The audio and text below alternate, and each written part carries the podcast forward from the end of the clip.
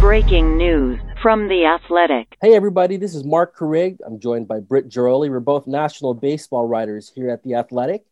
And with pitchers and catchers two weeks away, obviously the big talk in baseball is labor. so tired of this.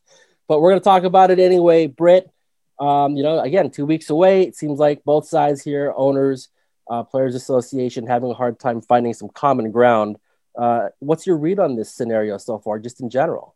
I mean, I think the players have been pretty consistent, Mark, in the desire for spring training and the regular season to start on time, right? They are not interested in a delay. There is serious mistrust over whether that delay is actually about them all getting vaccinated or about a way to kind of avoid paying them the full amount. Um, to me, this boils down to you can't view this as a um, as a microcosm, right? This is something that you have to view in that broader lens and look at all the distrust that's been building over years, and the fact that anytime MLB comes to the players union with a suggestion, it's going to be viewed as what are they trying to really do here? And I think unfortunately, that's the spot we're in right now, and there really are no winners in this. I mean, who who's winning right now in this? Yeah, nobody. Yeah, nobody's winning in this. And and you know, I think you know, I guess like the, the latest development, right? Like Ken Rosenthal uh, reporting that uh, um, you know officials from the union uh, declined to meet with Biden administration officials, right? Um, you know about delaying the season. So, and I think that was uh, a move that was really made just to avoid being pressured into starting the season on time, right, in front of uh, of uh, uh, Biden's officials. So, you know, that's that's another element here. Like it's almost like every development of this story, exactly as you said, you have to look at it through the lens of okay, what's actually going on? What are the what are the pressure points being hit here, right? Because we've seen, you know, baseball use this idea of health and safety as as you know the guiding light of of you know what they're trying to do and then we also see that you know, they were also pressuring people in arizona right the cactus league municipalities uh, you know to put out a letter trying to delay the start of the season it turns out you know baseball was behind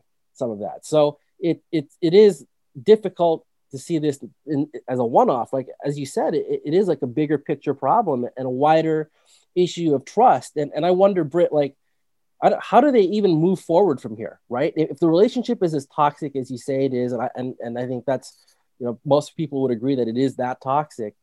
How do you even begin to undo some of this stuff?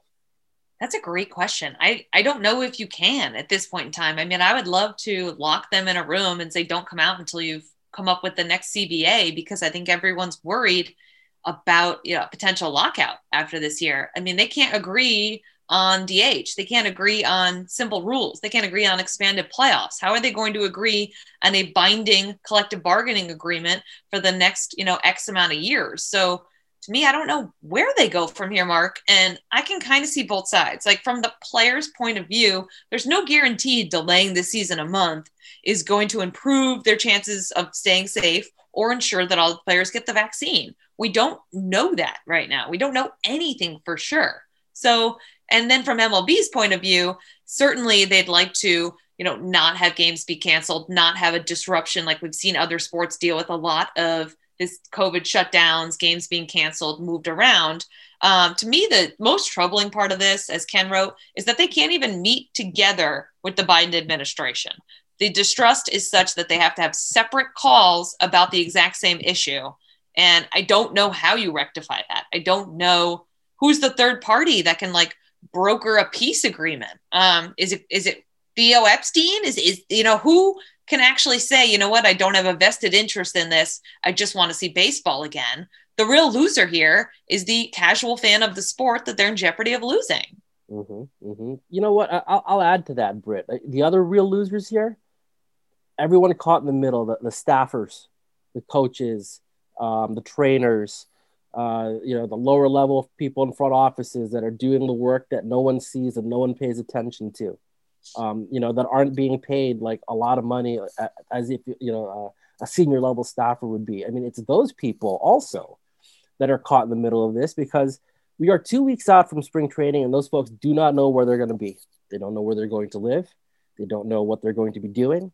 Um, and they're the ones that end up paying the price for this, right? Like, yeah, it's the fans too obviously it's an entertainment business, and the fans, um, you know, get hurt in the end. The folks that want to see baseball get hurt in the end. But you know, as you know, right, it's it's a big industry, and I think this situation, this stalemate, especially this time of year, it's the lower rung of the people that, that in front offices that get hurt by this. The, the, really just the folks that do a lot of the work and and and don't get a lot of the, the praise or don't get a lot of the pay even um, they're the ones that get stuck in lurch here. And i think that's really really unfortunate in this scenario yeah that's a good point and those are the ones who'd suffer from pushing it back a month. So i can kind of see the players point of view here the clubbies the truck people um, things like that. It's not just about the players versus mlb and i think that's important to remember as well. So i really hope that there's some kind of resolution that gets reached in terms of you know maybe these they sit down and kind of hammer out here's where we're going past this. Obviously right now spring training is starting on time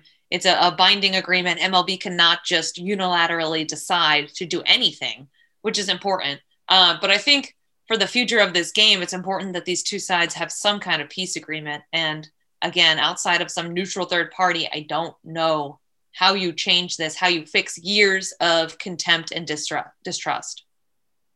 Well, hopefully the next time Britt and I get together for one of these, it's to talk about how great the Padres are playing, or, or you know, hey, what about the moves the Nationals made? But those look pretty good right now. Um, but whatever. Like again, spring training two weeks away, we think. But uh, you know, if not, you'll hear from us again. Either way, thanks for joining our breaking news coverage here. Uh, go to the Athletics new headlines section for much more on this story to get access to all of the Athletics' great sports content visit theathletic.com slash headline pod, where you can join for just $3.99 per month.